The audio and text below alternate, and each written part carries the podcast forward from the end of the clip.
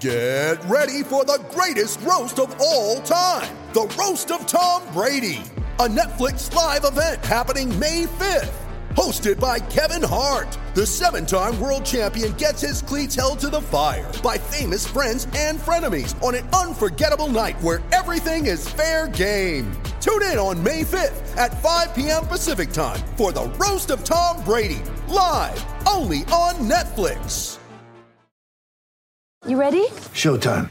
On May 3rd, summer starts with The Fall Guy. Let's do it later. Let's drink a spicy margarita. Make some bad decisions. Yes. Audiences are falling in love with the most entertaining film of the year. Fall guy. Fall guy. Fall guy. That's what the poster said. See Ryan Gosling and Emily Blunt in the movie critics say exists to make you happy. Trying to make it out? Nope. Because I don't either. It's not what I'm into right now. What are you into? Talking. Yeah. The Fall Guy. Only in theaters May 3rd. Rated PG-13. Sign up today at MyBookie and use our promo code Gators to get your first ever deposit match dollar for dollar. Go to mybookie.ag to bet anything, anywhere, anytime with MyBookie. Want more Gators Breakdown? Join Gators Breakdown Plus. Starting at $3 a month, get access to unique episodes, plus a blog, chat room, giveaways, shoutouts, and more. Gators Breakdown Plus is furthering the interaction with fans and listeners like you. Head to GatorsBreakdown.supportingcast.fm to join Gators Breakdown Plus today.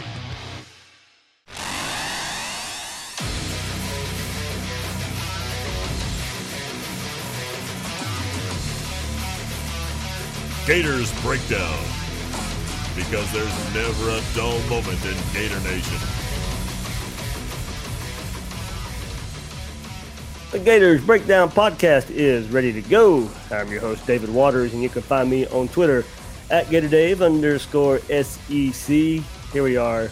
We finally get to do it. We get to break down the game. We get to look ahead.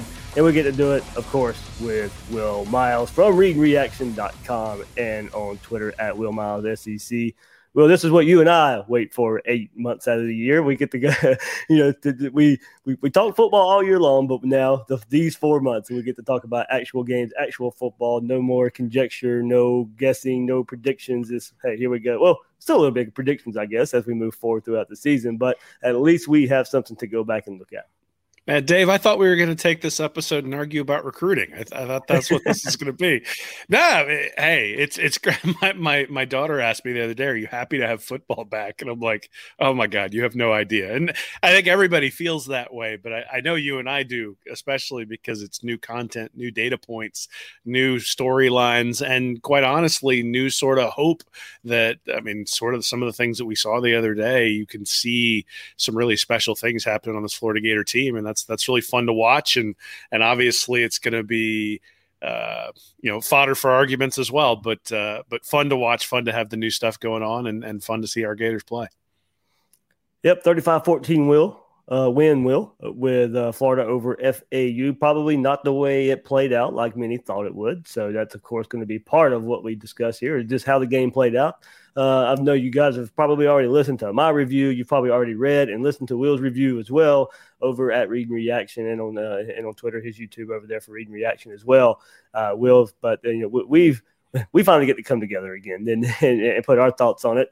Uh, have we how we've done the last uh, four years uh, here on Gators Breakdown? So we'll get to do it again here uh, this episode. But Will, man, Gainesville, fun time. I know you'll be in town for uh, Bama. I mean, I was really impressed with the first game versus FAU, the, the, the turnout, the tailgating. We got to see a lot of people for the that I've met for the first time uh, that listen to Gators Breakdown that or interact with on Twitter. Uh, but Gainesville, you know, I, I rolled up about probably 7:45 with the Harmonic Woods guys. Tailgated way too long uh, there. Uh, yeah, I, um, I, I think I have found that I'm, I'm too old for that all day. Uh, uh, you know, when you got to work at the same time. If I was there just to tailgate and go to the game, different story. But uh, doing it with Gators breakdown, maybe, maybe, maybe, maybe, uh, maybe not the best move from here on out. well, there were a couple of guys from that Harmonic Woods tailgate who I was worried about whether they were going to make it to the game a couple years ago when I was there.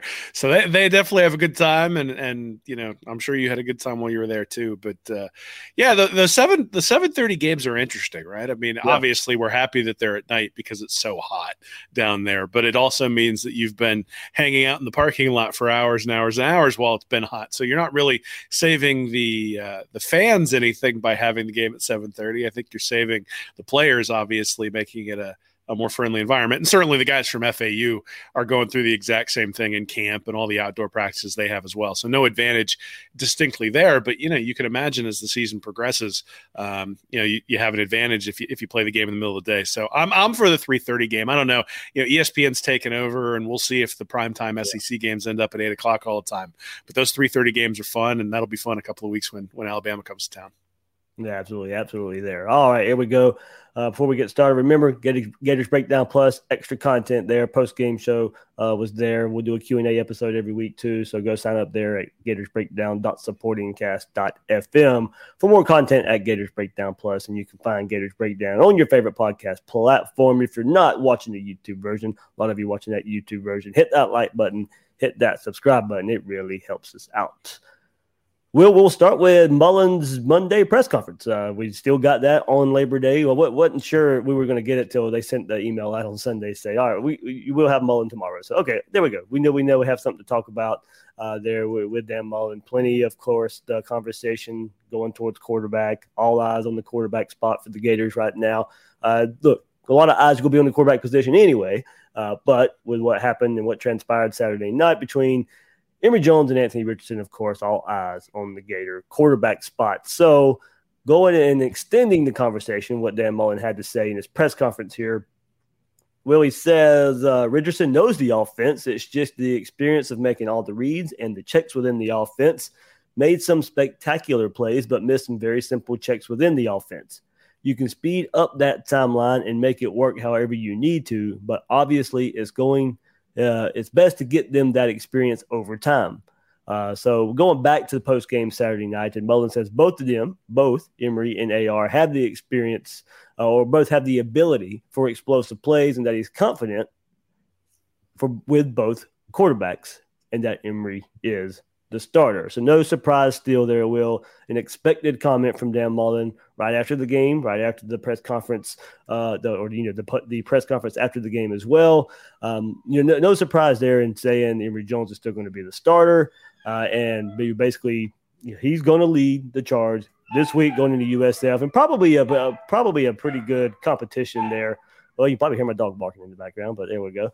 Um, you know, pretty good. Uh, I guess I guess my dog Oliver has a thought too with, with the quarterback situation. So uh, uh, we'll, uh, I'll, I'll, have to go ask him what he's saying. But um, you know, it, it is an expected reply from Dan Mullen and what we were getting right after the game, the press conference a few minutes after the game, here on Monday as well, uh, of basically kind of riding with the experience factor right now. And when it comes when it comes to this quarterback position, and look, I'll, we'll always go back to it shouldn't take one game for you know however Dan Mullen felt about Emory Jones in AR, it's not going to change after one game. And you know for for and most coaches think that way as well. Now more more as you you said the word data point earlier, more data points that are out there, then you can start adding that to the decision making and when and where you'll make a change. But game two, I think if you you may want to change, you may not want to change. But I think if you polled Gator Nation and thought if a change was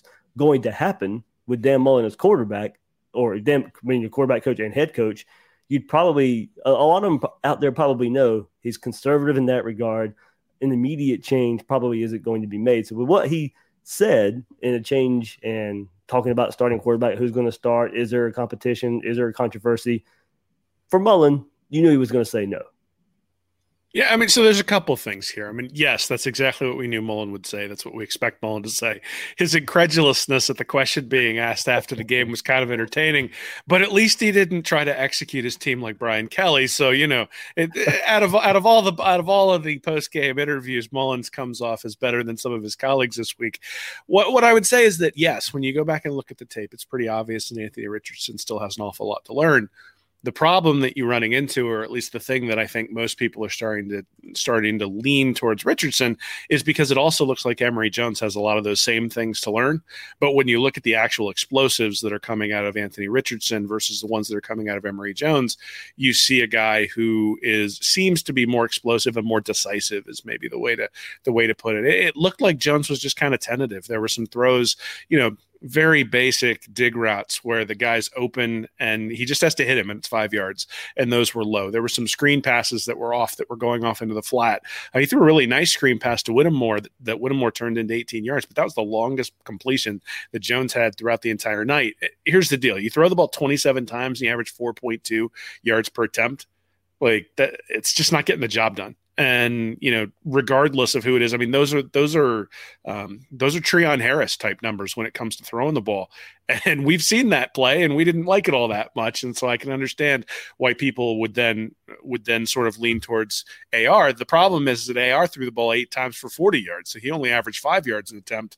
Emory averaged 4.2 now obviously it's helped by the 160 yards of rushing on seven attempts for ar but I, I, think anybody who expects this to be some passing juggernaut after watching this first game is probably mistaken. And so then the question comes you know, do you trust Anthony Richardson to manage a game in the same way you trust Emory Jones? Because Jones averaged 7.4 yards per rush, 10 rushes for 74 yards, still a really good day for a quarterback who's running the ball. And quite honestly, I think they gave Anthony Richardson a little bit more opportunity to run the ball, but I think he was also more decisive when he was given those opportunities with the read option and and and and was able to take advantage of it. So not a surprise that Mullen would do this. I mean, l- let's be honest. I mean, look at who his defensive coordinator is. He's slow to make changes changes when even when we all think it's obvious. And I, I don't think it's as obvious as people think it is when you look at Richardson versus Emory Jones. I think Emory Jones does some really nice things. I don't think he had a very good game.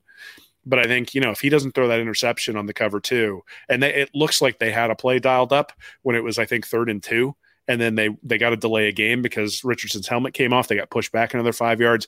Then he makes the bad throw into the cover three or into the cover two defense and and things sort of went spiraled downhill from there. And I think you get his confidence back this week. You, you build around the things you think he did well, and I think there's probably a foundation there. The the thing that disappoints you is the game management, right? The delay of games, the interception against a pretty obvious defensive formation, the interception where he was late getting the ball out, where he's throwing it down the field, the fourth down play, regardless of why that fourth down play was run, instead of just turning around and calling a timeout and getting it right, running a fourth down quarterback sneak from the four yard line with you know from under center. That's not a normal play you see Florida run on fourth and yeah. four. Um, and, and, so those type game management things are the things that you hope you're getting out of Emory Jones if you're going to have him in there as the starting quarterback. Well, and I'm going to go back to a point that you made, and uh, I made it too. It was a bad game, and maybe it was just that. Maybe it was in you know we would love for everybody's first start to go out there and be the best you know one of the best performances they have. And, you know, it gets you something, gets you to have, uh, gets you to be excited uh, for what you see uh, in, the future. And maybe maybe it was just a bad performance, and maybe it's just paired. First performance is is a bad performance, and he go and he goes up from here. Maybe it was just a bad night. Maybe the pressure did get to him. Maybe it overwhelmed him in that regard. Uh, maybe that was some, of it you mentioned there. Uh, the turnover, you know, the first couple drives, we're, we're, we're not you get you get Florida up fourteen nothing. Uh, and as Mullen said, was it perfect? No, there's probably some reads he missed, some throws he missed in those first couple drives as well. But converting third downs along the way, those first couple drives uh, as well. You know, it did seem he was more comfortable. And now, don't get me wrong, you could also say, well, okay, those were plays they scripted. Those were plays they had ready to go. Of course, he should be comfortable in that situation. So, yeah, you could play uh, that way uh, with it as well. But you know, it was the small things, Will, dating back to the spring, dating back to the fall scrimmages. It was the things that we had heard about that crept up, and those are the exact things we saw. Whether it be uh, the throws are off target, whether it be the touch on the ball not being right, you know, the, the wheel route that he probably should have had another third interception. And that was probably a pick six if that one gets caught there by FAU. So, you know, there were some some positives early on, and then it just seemed like that. Uh, going back to your point and, and the, the the interception there in the end zone, whatever reason, it kind of just fell off the cliff there. Still did some things nice with his legs, but that timid, tim, tim, timidness. Oh wow, can't really talk there. The, the uh, him just being or timid with the run game. That that kind of what that's that's what rub me a, a different way. Uh, I can understand being timid in the pass game once you throw that interception, but it seemed like the timing was thrown off everywhere else as well. Whether he sh- was late making a decision whether he should hand the ball off to the running back or you know keep it for for a keeper as well uh, and get some yards himself. You know, early on he did had some nice plays with those legs, whether it be design runs or uh, a called pass and making something happen with his legs uh, there as well. It just seemed like once that interception happened, it affected his entire game, not just the passing game. Yeah, I mean, so I, I think there's a, a, couple things. Is to be fair to Anthony Richardson, his plays were probably scripted too, because he only really ran 15 or 20 plays. So if you think about that, like think about the way Mullen talks about building packages. He had some drops from receivers. Absolutely. I mean, the touchdown, or it should have been a touchdown to Henderson on the on the throw in. That went right through his hands. Even though I think they got the pass interference on that call. There was another yeah. play that I, I, think people are calling it a drop by Frazier's, but I think it was a little bit behind him. It's kind of hard yeah. to see. Um, Bo- you know, the Bowman swing pass, I think too. Yeah, there, there was yeah. there was there was one th- a couple he threw out the wells that were one was inaccurate, one was accurate. Look, I, I think the the reality is, is if you're going to give Jones credit for his first two drives and getting two touchdowns for scripted plays, then you sort of have to say the same thing for Anthony Richardson when you talk about the number of plays that he played. Is that chances are a lot of those plays are sort of the ones that they had repped with him in practice over and over and over and over again. And if you asked him to execute 65, 70 plays in a game, you might have seen the same thing where after you get past the first 15 or 20 he's really comfortable with, maybe things start to go downhill. Now, the, the difference is, I'm going to post something on this hopefully later tonight, is there was a, there were there were some opportunities where Florida had read option plays called, where if Emory Jones had held onto the ball, the defensive end collapsed, and if he'd have held onto the ball and run around the corner, he would have had the same 73 yard touchdown that Anthony Richardson had. And it turns out Anthony Richardson kept the ball on two of those and wound up with almost 100 yards rushing from the two read options that he had where he kept the ball when the defensive end crashed. And you know those are huge huge things. One they're explosive plays right? But the other thing is is that you're not you know you're not setting up in second and seven and then having to throw having to throw the ball at that point. and those are those are the things. I mean it was just it was obviously more explosive when ar was on the field right? I mean you had four explosive plays while while emory jones was the de facto starter there in the first half in the third quarter. And one of them was an anthony richardson run when he came in to replace him two were malik davis runs and then one was an emory jones run where the coverage was pretty decent and then he and then he ran for a first down anthony richardson when he was in there was responsible for five explosive plays four of them were his runs, and then one was the pass to Ja'Markis Weston, which was actually a pretty nice throw. I don't. I think he could have led him a little bit more, and maybe that yeah. turns into a touchdown. At the same time, one of the reasons that I tout accuracy so highly from high school to college is because when a guy's wide open to where you can underthrow him and he can sit there and still catch it, that means you're throwing it to the right spot, right? And and so I think that's a promising sign that he was able to pick out where in the zone was going to be open, find his guy, and lay it in there. And let's be honest, on fourth and four or whatever it was, you don't want to miss the guy by a foot, right? You want to you want to put it in there and make sure you can root the fourth sure down. What's that? And make sure, yeah, make sure he put you put it in the spot where he can at least catch it. So I mean, look, I mean, Mullen's not stupid. He saw the same thing we did. The offense looked different when Anthony Richardson was on the field, but he's also not stupid. He's watched these guys in camp. Now he's sort of brought this on himself because he's been somebody who's been praising Anthony Richardson pretty much ever since SEC media days. He brought up Anthony Richardson at SEC media days. He brought him up after you know in fall camp without it after the first scrimmage without anybody really even asking a question. And so you know the the and and since they've had everything closed nobody's been able to see it right? Yeah. so nobody's been able to see what's going on. So you've got the head coach out there praising the backup quarterback and then all of a sudden the backup quarterback outplays the starter and he's surprised that people are asking questions. Eh, you know i mean at the end of the day we all saw the same thing but again, I go back to a few things. One is that these guys are going to get nicked up over the course of a season, the way they were putting down their heads and actually running into the defenders. And so you're going to need both of them over the course of the year if you're going to if you're going to be successful. And then the other thing is is that it's really effective to have a guy like Anthony Richardson come in as a change of pace. I don't know that he's prepared to be a 65 70 play starter.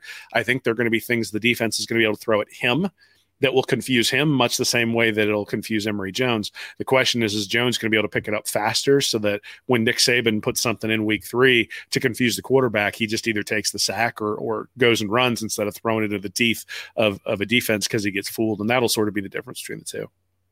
Well, part of the way I think is to what I think, how I think the coaches will think as well. So Emory's going to be the starter uh, versus USF.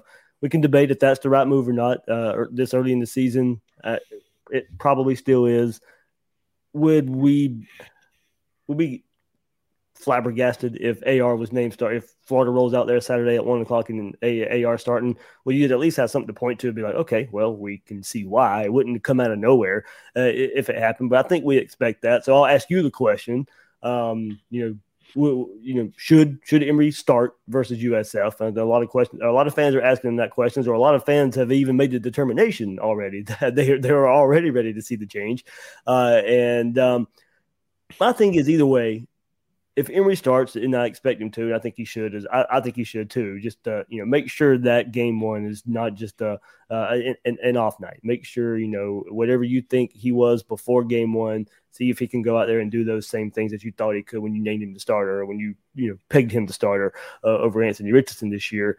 Um, I still expect to see AR more you know the, the the explosions cannot be overlooked. And i think now he he's proven right now at least in one game and we all know it was fau and we, we can grade on that scale however much we want to but it has much proven going back to what you said the offense was just more explosive. More explosive came from anthony richardson being on the field. So whether emory jones is starter maybe that percentage we thought going into the season hey would it will it be will it be 60 40 will it be 70 30 well, I mean, after game one, I think you can at least say it probably should be close to the 60, 40, 50, 50 range of Anthony Richardson needs to be on the field a bit more.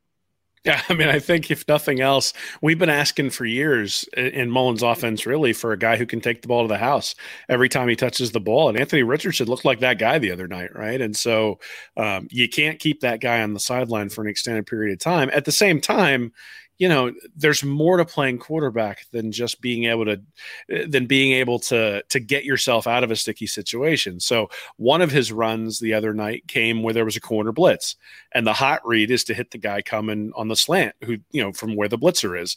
It's there it's open that's the play you throw the play. Now now he's able to sidestep the blitzer and then he ends up running for 25 yards and bowls somebody over and it looks great and everybody gets excited but it's not the right play and over time in the SEC, like you can't do that against Alabama. Yeah, somebody will bait him into that. And you can't do that against Alabama. The linebacker will make the tackle, right? right. And and so the the thing is, is that there are things you have to do that are right, and then there are things that you can do to improvise and you want to be able to improvise when things break down. But on something like that like seeing that corner blitz right in your face if you see him well enough to dodge you should have seen him when he was coming and the way he was facing he should have seen him. Those are pretty basic quarterback 101 type of things Emory Jones has been in the program for four years. And so if Dan Mullen looks at that and says he's prepared to deal with those types of things in a way that that Anthony Richardson is not, then, then absolutely Emory Jones needs to be the starter. Now the question then becomes, is he able to effectively deal with those sorts of things, right? If you see the same corner blitz and Emory Jones takes off and runs too, then then what's the difference, right? The difference is, is Anthony Richardson seems to be a little bit more explosive, and I think you probably put him out there. So I, I, think the thing you want to look at is is those sorts of things. The checks at the line of scrimmage were things that that Dan Mullen noted at his press conference today. That's not something you're going to necessarily know just by watching the tape, and and you don't know what they've called. You don't know whether they're checking different directions of the running game. And when you look at a guy like Malik Davis going for 100 yards on like 14 carries, you know, was that because Emory Jones was getting them into the right play up at the line of scrimmage in a way that that Anthony Richardson may not be able to do. So those are things that that Mullen's going to have to gauge. And and one of the things that I think is a check in Emory Jones um, in Emory Jones uh, uh, ledger. But you know the problem is that 73 yard run is a really big check in Anthony yeah. Richardson's ledger, and so yeah, you're gonna have to get him out there on the field. I, I think what you said about sharing time is probably accurate. And I think if Florida hadn't been playing for a national championship back in 2006, that Leak Tebow relationship would have skewed far more towards Tebow as that season had gone along. But because they were in the running for a national championship, and because Chris Leak, quite honestly, was playing pretty well, um, you know, I, I think that they were more willing to let it be what it was. But I think had they lost a couple of games, had it been, you know, hey, we're seven and three going into the last couple of games of the year. Would Tim Tebow have gotten the reins to play those last couple of games? I think he would have. So I think some of whether they go to Anthony Richardson at, at a higher clip may be controlled by um, you know what happens over the course of the year and what happens in some of these games early on. You know, if you get if you get beat by a lot against Alabama and Emory Jones looks kind of like he did against FAU, then you see that transition coming much much faster. If you get beat by a couple of points by Alabama or even beat Alabama And Emory Jones, even if he doesn't look great, if Emory Jones is out there doing the right checks and getting the team the right play and making sure the offensive line is comfortable with what they're doing in the run game, then it's a whole different story. Yeah, if if what we happen if what happened Saturday continues throughout, basically going to one of your situations there, then the, the question becomes when does AR's raw talent outweigh the experience? And how much can he make up for that? Uh, it's basically encompassing all that here. So, look, I, I, for one just think it was a bad night for Emory. I think he looks better on week two versus USF. We'll see how much better. And I look, but I also expect AR to take that experience from game one and look better as well. So, you know, what what's the baseline? What's the ceiling uh, there for for both these quarterbacks now uh, after the first game? I, I, don't expect to see the Emory we saw Saturday night versus FAU, the same one we see versus USF. Uh, you know, it, can be many factors there, um, and you can look, you can you can you can uh, say those factors aren't right either. You know, or, or we shouldn't have seen those factors come into play, whether it be too much pressure, whether it be um, you know uh, falling apart after the, the, the interception and not being able to bounce back uh, there, or maybe just for whatever reason just not ready to go in year four under Dan Mullen. You know, whatever that is, maybe all that's true, but that was a week one thing. Transition to week two, we see better quarterback play there from Emory Jones. Yeah, I mean, it may be a hot hand thing, right? I mean, there might yeah. be weeks where Anthony Richardson struggles with some of the same things that Emory Jones did the other night, and Jones is playing better, and so you sort of go with the hot hand. But um, you know, as far as announcing your arrival, you know, I, I, looked at some of the tape from the Oklahoma game last year and looked at Anthony Richardson and said, yeah, from a passing game perspective, he's not necessarily ready, but you have to acknowledge that he's explosive at the position, right? And that's what we saw the other night. Is I'm not sure he's absolutely ready from a passing perspective, but you can't deny the explosion. And so, you know, it, it as long as people who have the Anthony Richardson needs to be the starter energy have the same energy, if energy and Emory Jones plays really well, then I'm okay with it. Um, I, I think the question we've been asking is who's that special elite Cam Newton like quarterback who can lead Florida to be able to compete with the Georges and the and the Alabamas of the world? And you saw a hint of that against FAU with Anthony Richardson. You didn't see a hint of that with Emory Jones. And that's why people are really jumping on this as they look at it and say 2 years from now where are we going to be? Let's get this guy the reps early and let's see where he can go. Whereas I think Dan Mullen is is rightly saying you got to earn your reps and you earn those in practice and you earn those over a guy who's really well respected like Emory Jones. Um, and, and, so that's that's sort of the situation. It's it's a lot like you know I've heard Kelly Bryant and Trevor Lawrence. I've heard Jake right. Fromm and and Justin Fields, and then and then also you could think about Jalen Hurts and Tua. Obviously, the guy who was the incumbent starter, a little bit different situation in each of those, but in each situation, those were guys who were really well respected by their teammates. And making the change for the coach was a really hard call, and you know, it obviously worked out in uh, in in at Clemson. not sure it worked out at Georgia all that well when they stuck with Fromm. So you know, it's it, these are the kinds of things you get paid eight million dollars a year for to make these sorts okay. of decisions. Yep. I don't, I don't, I don't think Dan Mullen's listening to us for the decision. So whatever, you know, whatever happened in the spring, whatever happened in the fall, uh, you know, whether there's news and notes that came out about Emory struggles are true, and we saw that game one, or if it was just a bad night and Emory Jones can bounce back and go on to have a good season uh, you know, it still starts with Emory Jones being the starter versus USF, uh, and you know we'll see where it goes from there. But uh, no ultimate decision, no no change of direction looks like it's happening for the Gator quarterback situation right now. So plenty of other things to get into as well. But before we do, remember, guys, you have to go to my bookie. Bet at my bookie.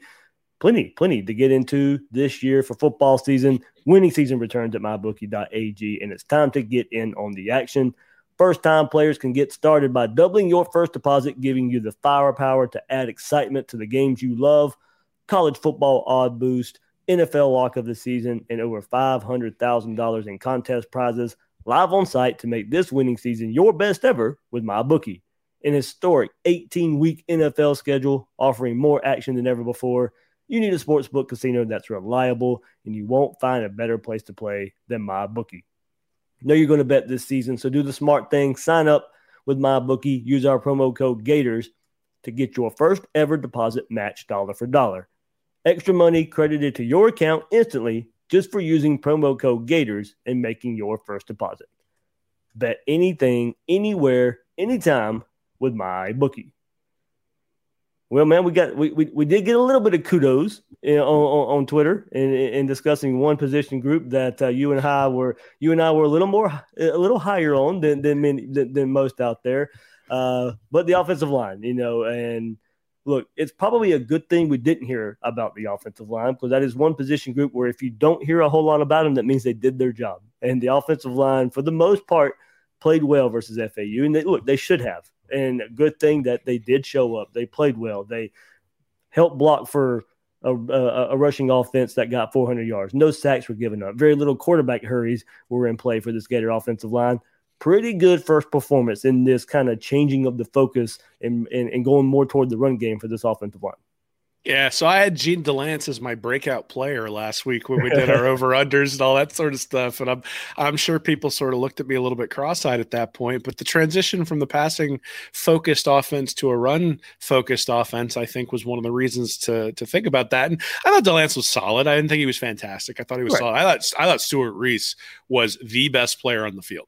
Uh, he was unbelievable as a pulling guard come over to the left hand side. I'm going to be really interested to go back and look at SEC StatCat and see some of the breakdowns. I bet Florida's running game to the left side of the offensive line was unbelievable because Reese was pulling through there and just was mauling FAU players. I thought I thought he was fantastic, and oh, know, both guards pulled, pulled pretty well in the in the game overall. But yeah, you're right. It, it, it starts some headlines with Reese in that regard. And the other thing that they did, and, and I'm not sure, I actually uh, I texted a couple of friends to see whether they remembered it as much as or didn't remember it as much as I didn't remember it. There was a lot of there were a lot of cut blocks and I don't remember a lot of cut blocking hmm. last year, even for running games. Delance did it a couple of times. I saw it from um, Gouraige a few times where they were cutting guys who were coming in to try to sort of just get them on the ground, but doing it in the capacity of the run game. It's that thing that old Denver Broncos teams used to do that cut blocking stuff, and the defenses just hated it. And by the time you got to the third or fourth quarter, they were jumping out of the way and opening up holes because they just didn't want to get cut anymore because they hated guys going after their legs. So I thought that was really interesting because I don't recall seeing that last year, at least nowhere near as much as I saw. Because I, I mean, just watching it, I saw it three or four times, and then going back, uh, you know, on the rewatch, it was it was much more prevalent than I remember last year. And I think one of those things is, you know, the offense clearly is run focused. We knew it was going to be run focused. I think it's even more run focused than maybe we thought it would be. Mm-hmm. And and I think they're starting to to get some more advanced techniques on the offensive line. Like I said, I thought Reese was the best player in the field the other night. Thought Delance was pretty solid. I thought Ethan White played pretty well. There were a couple of really nice runs for Malik Davis where White was able to do a nice combo block sort of double team at the point of attack, get out, take a linebacker, and then you had Malik Davis going one on one with a safety, and that's when you get those big runs. Is when Davis has the ability to to make a safety miss, especially if he gets a running start. There were a bunch of times the other night where Malik Davis was able to squirt through past sort of the first level um, of defenders, and all he had to do was be was beat a was beat a safety to make it into a big play. There are going to be some times then during this year where Davis is able to beat that safety. There's not going to be any anybody else behind him, and the offensive line seems to have the capacity. Like you can envision some scenarios now where fourth and one is going to be an opportunity for like big plays, not necessarily mm-hmm. through the air, but big plays where the defense has a lot of guys up the line of scrimmage. If the offensive line can execute correctly and Malik Davis can get to the second level, there just won't be anybody else there to tackle him.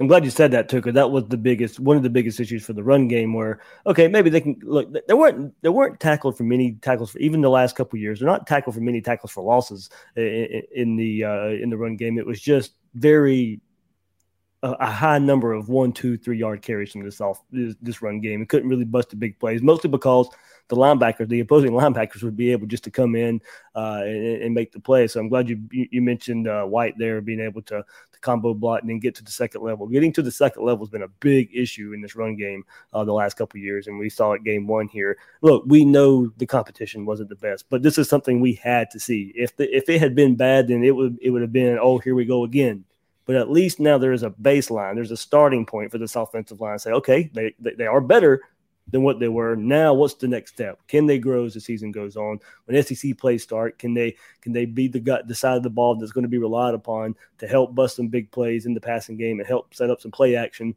uh, big plays there? Dan Mullen was asked about it today. Will uh, about the offensive line. I asked him about the offensive line actually. So uh, he said they did a good job, a lot of experience. Uh, you saw less game one jitters. It wasn't a crazy experience as much as uh, as much as it was just being back out there They're adjusting to the game mode and the game speed, but he thought they handled it well. He said he saw some really good things, even though they missed some things here and there. They can get corrected. Went on to say missed a couple blocks here and there. Uh, could have made a couple better decisions within the scheme. Not everyone graded out a champion, but have to just become more consistent there. Uh, and of course, you know, uh, didn't expect uh, them to go out there and just completely dominate maul over and over again. I think part of the point, Will, I would go back to and where Mullen probably harshly grading this these guys, where there's some of those goal line situations uh, where they should have been able to run the ball a bit more. Uh, going back to the the fourth and goal uh, there. Uh, well, you know, not well, not necessarily that play. That was you know that play probably that play probably shouldn't have been run from the four yard line as you said anyway, uh, be, being under center. But you know, some of those goal line runs got stuffed, and you know Florida had to you know make something happen a- after that. So you probably like to see a little more domination there and close to the the short yardage situation, goal line to go situations. But all in all, we needed to see improvement. We wanted to see improvement. Game one, a good starting point. Hey man, eight point seven yards per rush so it's not yep. just the 400 yards; it's that they were getting it at a nine yard per rush clip. And even if you you know you sit there and go, well, Anthony Richardson ran runs, Will, like the second play of the game was an explosive play, explosive run. But e- but even if you go back, they had 8.2 yards per rush in the first half. And so it's not just that they got the 160 yards from Anthony Richardson and that boosted up that yards per play average or the yards per rush average. It's that they were consistently getting three, four, five yards every time they handed the ball to a running back. And then they'd bust one for 12, and then they'd bust one for 18, and then they'd bust one for 20. And, you know, look, 46 rushes, 35 pass attempts, which is good because they didn't throw the ball very well.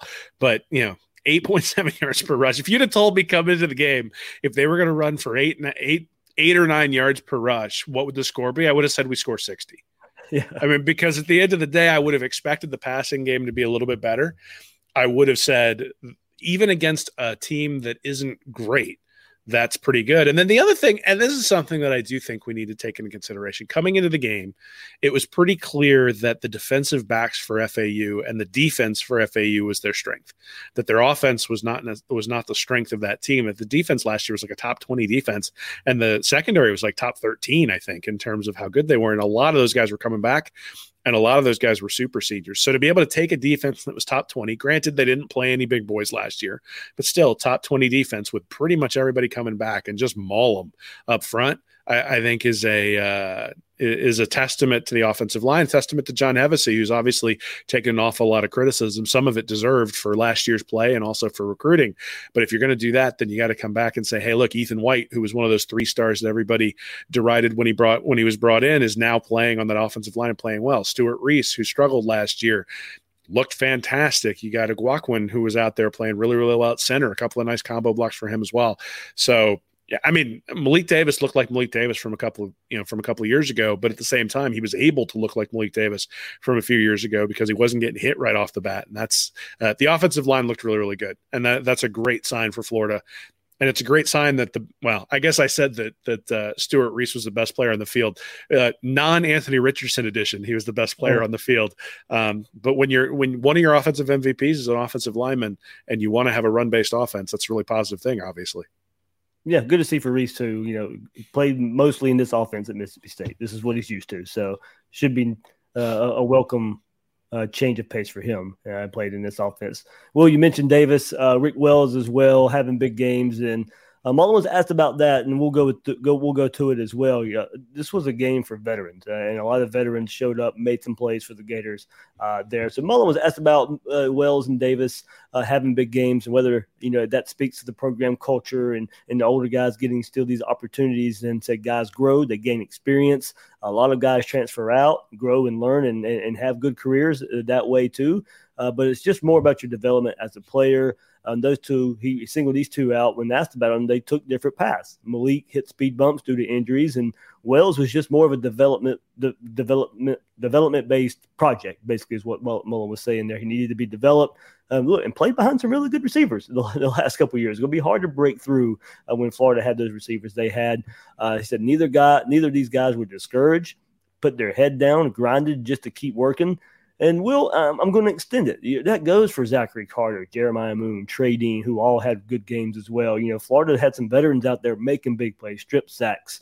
Uh, Jeremiah Moon rushing quarterbacks and getting a sack, uh, living in the backfield, especially in the first half uh, uh of this game as well. It was good. Trey Dean, who has been bounced around all over the defense, and he's in his fourth year now, and maybe has found a home at, at safety. Had six tackles on the, uh, and that was second on the team tied for second on the team behind Ventrell Miller with seven.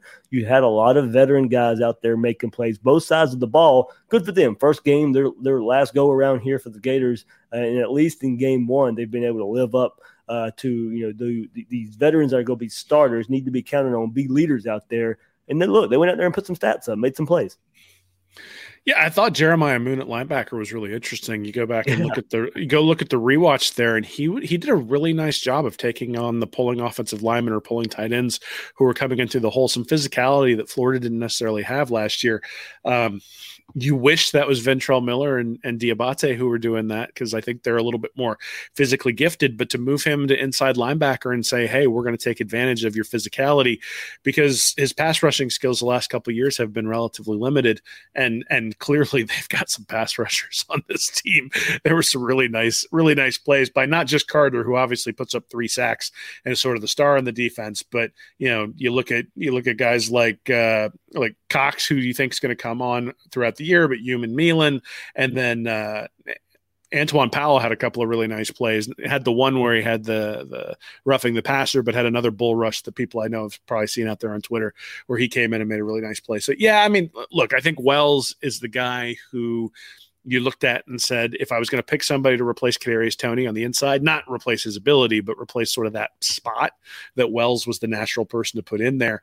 Um, I think you know guys like Shorter and Copeland are guys who have a lot of experience. Who we'll see how they how they adjust. Right? I mean, Copeland only gets the one pass thrown or one pass completion. He had a couple thrown his way.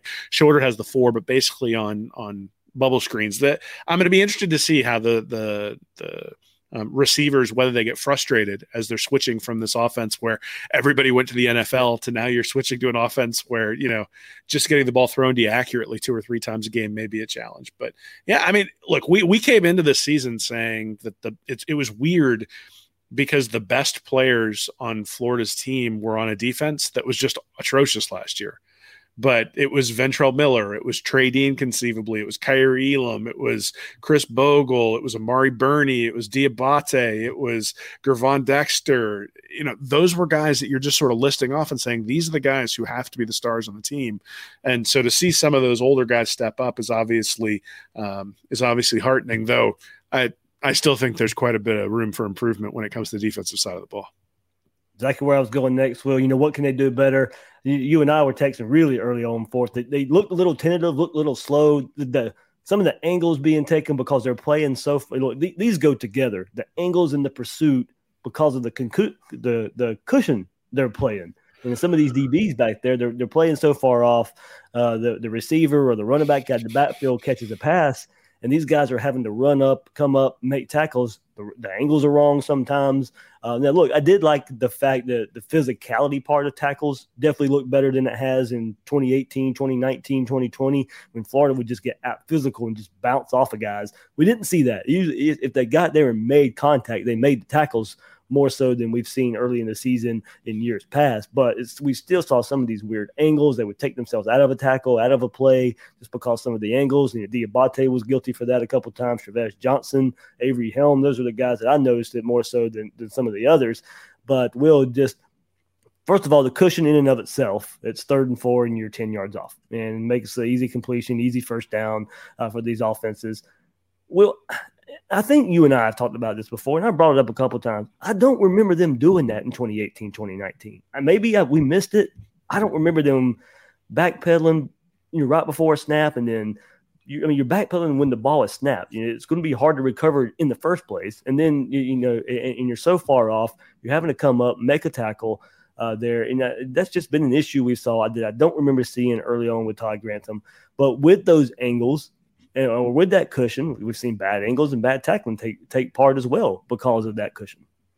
Yeah, I think they were able to do it in in 2019, but I think having guys like David Reese really makes a difference when you start playing those sorts of defenses. So there was a play that I highlighted in in my recap article where they basically had three guys in the zone across pretty much like a yard behind the the first down marker.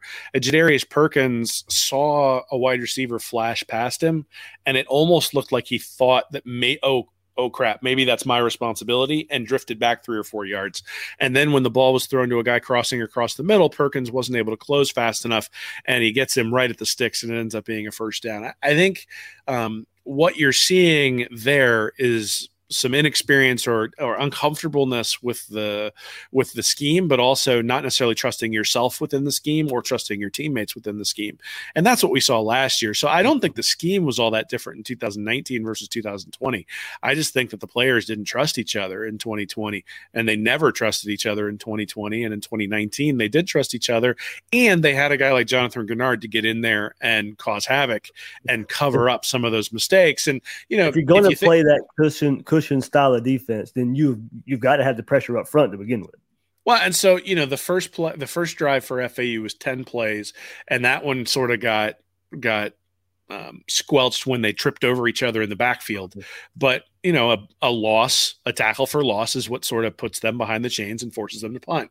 The second drive was going really, really well for them. They were moving down the field until um, Zach Carter makes a um, you know, makes a great individual play and comes in and is able to knock it out. But even if you go to the second half, I mean, you have the the two touchdown drives at the end that everybody says, well, it was just sort of garbage time at that point.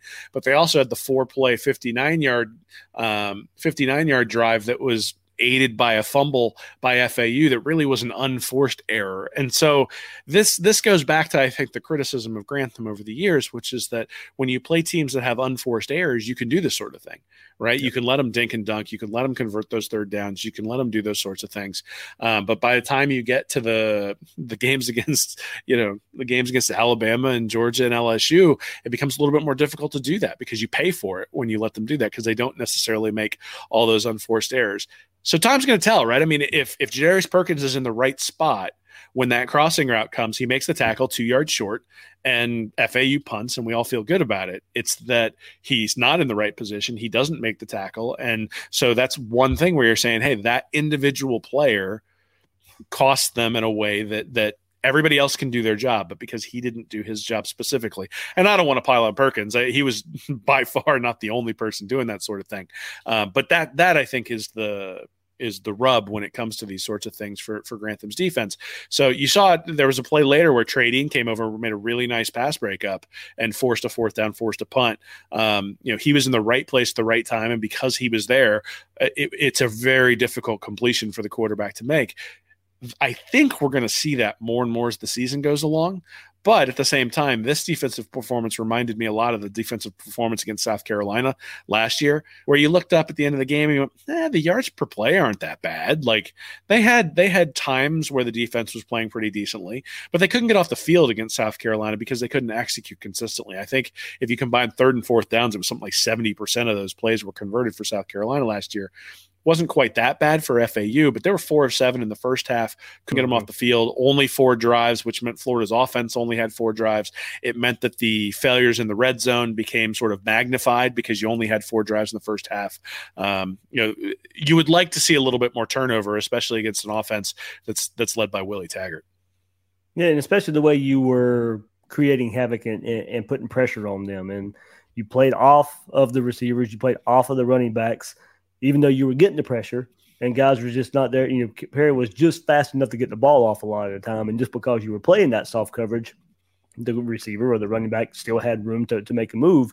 If you were playing that tight coverage with the pressure that Florida was creating up front, then maybe you're there in position to make a to, to, to make an interception or make the tackle as soon as the receiver or running back catch the ball. So, you know, Mullen mentioned that you know they, they knew that he was quick with getting the ball out as the game progressed, but for whatever reason, you know, still didn't uh, bring the coverage up most of the time. There were there were a few times, you know, it was it, it wasn't cushion all game, and there was a couple times I made sure to look, and you know, they were up, but those third down situations where we want to see those guys without the cushion so much, that's where uh, we, we, we, just want to see the Gators be a little more aggressive, and, and maybe it comes in confidence Uh, who knows? Who, who, knows why that's just a, a, staple of Grantham right now? We thought we might see some change a little bit with, and maybe we still will. It's still early in the season. Still, they knew they were going to go out there and beat FAU. When McGriff comes in, Montinar comes in. We thought we might see a little more aggression, a little more you know straight to straight man coverage, uh, bump and run coverage. Maybe we still do early in the season, uh, but still still kind of just the same old same old. Yeah, so they had six sacks. They had eight quarterback hurries, so 14 yep. total. But there were 33 attempts for for N'Kosi Perry, which means that you know what eight 19 times then he he had time to throw the ball and and that's sort of what you saw, right? Is that when he was given time, he was able to deliver the deliver the ball pretty effectively and make those conversions. Now, the defense, to its credit, gave up zero explosive plays in the first half, yep. and that's why those play that's why those drives were ten plays, six plays, ten plays, eleven plays, and they still had no points because yeah, they'd gone for ten plays, but they gained like thirty six yards over the course of those ten plays, and then wound up having to punt. Now in the second half, that changed, right? So um, you know they had all of a sudden they were hitting a bunch of pass plays. They had one 20 yard run from Ford, but then they had four explosive pass plays there in the fourth quarter specifically. And yeah, they were playing a little bit of prevent, but the whole point of a prevent is to prevent the explosive plays. So, you know, if you're going to play a prevent, you want them throwing the ball to the outside, gaining, gaining 10, 11, 12 yards at a pop and wasting clock. If you're giving up 39 yard passes and 46 yard passes, it really defeats the purpose of playing off. And anybody who's saying that they, they played off a lot during the, during the game anyway. So, um, yeah, I mean, look, I, I, think there's obviously places to improve. I think we said that last year after the Ole Miss game, said that after the South Carolina game. Unfortunately, we were still saying that after the Alabama game. That'll be where the proof hits the pudding here is if we right. look at USF and say, all right, a team that was really bad against NC State you know, they got shut out against NC State. Should Florida be better than NC State? Absolutely. And so let's see if they can replicate that shutout that NC State was able to get. And then obviously um, the big one comes up the week after that where we'll really see what we have. But there's going to have to be some improvement before then. All right, Will. So here we go. Uh, finishing up just some news and notes here from Dan Mullen's press conference. You know, did mention that uh, they were without uh, defensive lineman Jalen Lee with an ankle, Humphrey's wrist, Christopher Thomas on crutches uh, with a leg injury. Lamar Goods, not really sure what's going on with him there. Didn't mention Jalen Lee might be back this week versus USF. Um, did confirm that Nickelback uh, defensive back Kamar Wilcoxon said he did have surgery. You know, last week Mullen downplayed it after Wilcoxon pretty much confirmed that he was going to be missing this season. Uh, uh, did say uh, that he had surgery. Wilcoxon will now miss this season uh, for the Gators. And Will, this was something that caught everybody's eyes there in the press box uh, Saturday night. We did see Andrew Chatfield at the Gator Walk. We saw Andrew Chatfield on the field uh, during the game. Mullen says he played. I don't remember seeing him on the field. Uh, maybe it was late in the game, but he did say Andrew Chatfield was out there playing uh, Saturday night. But Mullen quote here on Monday, his press conference about Andrew Chatfield. Yeah, he played in the game on Saturday. Mullen said uh, that would be up to him, I guess, more than us. I mean, there's nowhere to go right now, so he's still here with the team.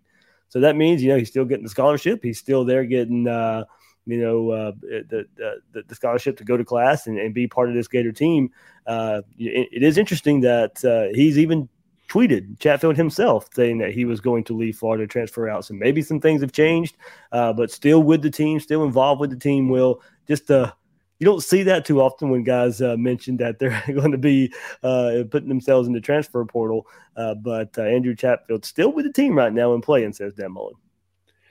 Yeah, I mean this is this is the new age of the transfer portal, right? Is is that um, you know you look at your options and sometimes your options aren't as good as maybe you want them to be and and you know that's one of the problems with the transfer portal at least the way it's the way it's been configured is there have been a lot of people who sort of have left programs where maybe they had a better situation in the places that they've wound up at and you know obviously at, at the time he announced it you sort of wish him the best and and now all of a sudden you see him on the field so hey, he's he's a young kid, right? Young kids look at their options, get frustrated, and say, hey, I could do this someplace else. But after probably taking a little bit of time to think about it and go back and talk to Mullen about it and and talk to Grantham about it and said, you know what? Like at least for this year, there isn't a better option. Let's go out yeah. there, do the best we can. And if he goes out and puts up three or four sacks and plays in a backup role and and you know is is a team player and a huge contributor, then you know what program wouldn't want a guy like that? You know come February when when teams are looking for those sorts of players and looking to fill those sorts of holes. So I think it behooves both programs to obvi- or behooves both parties here, right? I mean, it behooves Florida because you got extra depth out there and a guy who knows your scheme and a guy that you've been developing over the last couple of years. But it also probably behooves Chatfield to be out there and play because you know one, you stay in shape, two, you stay in good standing academically, and three, you're attractive if you if you put things on tape that's that's going to be attractive to the next place you want to go to. Yep. So yeah, we'll see what kind of contributions he makes as the season goes on. But interesting storyline to follow as we go through these games here this season. Will, man, good stuff. Uh, you mentioned something you're working on uh, for reading reaction. So, uh, what's that? What can we expect? And everybody, will if you haven't checked it out yet, we'll highlight uh, a review, uh, of course, but highlight some plays in there that you should have uh, been looking out for. Some notice there about the defense and the, the, the quarterback storyline as well there. But Will, what you working on coming up? And so I'll obviously have a preview for the USF game coming up later this week. And then I'm working on something right now looking at the running game from the other night against with FAU. But the, really the difference between Emory Jones and, and Anthony Richardson and and that's the place I think where if you said I want to see decision making improve um, for Emory Jones, I think if he does that, then then a lot of the noise is going to stop. So um, yeah, that, those would be sort of the two things I'm working on this week. And then I've got a have uh, got a Kirby Award to give out this week, and uh, mm-hmm you know, Florida fans are going to appreciate who I'm giving it out to this week because it's going to be somebody near and dear to every Florida fan's heart in terms of uh, in terms of somebody who might earn it in the program who's going to get it. awesome. Be looking out for that one there from Will. Uh, his Kirby Award going to uh, the uh, coach who doesn't uh, who doesn't put the best foot forward. I guess is the best way to put it. yeah, that, that, that's a good. That's a that's a nice uh, euphemism for the coach who's the most like Kirby Smart on a on a week to week basis. No, it, it's it's trying to trying to point out, trying to teach, hopefully teach people, um, you know, the things they should be looking for when they're when they're asking for a coach to be fired. Why would you look at somebody and say, "Hey, this decision making is flawed" during the end game type of coaching? And uh, you know, Dan Mullen's had a couple of those while he's been here, but he's had more where he's had good games than bad. And, uh, you know, so it's always fun to sort of be on the lookout for who's going to get that award every week. Absolutely. So, all right, be on the lookout for it at readreaction.com and on Twitter for Will at Will Miles SEC. I'm your host of Gators Breakdown, David Waters. You can find me on Twitter at GatorDave underscore SEC. Now, some Wills out there, thanks for listening to this episode of Gators Breakdown.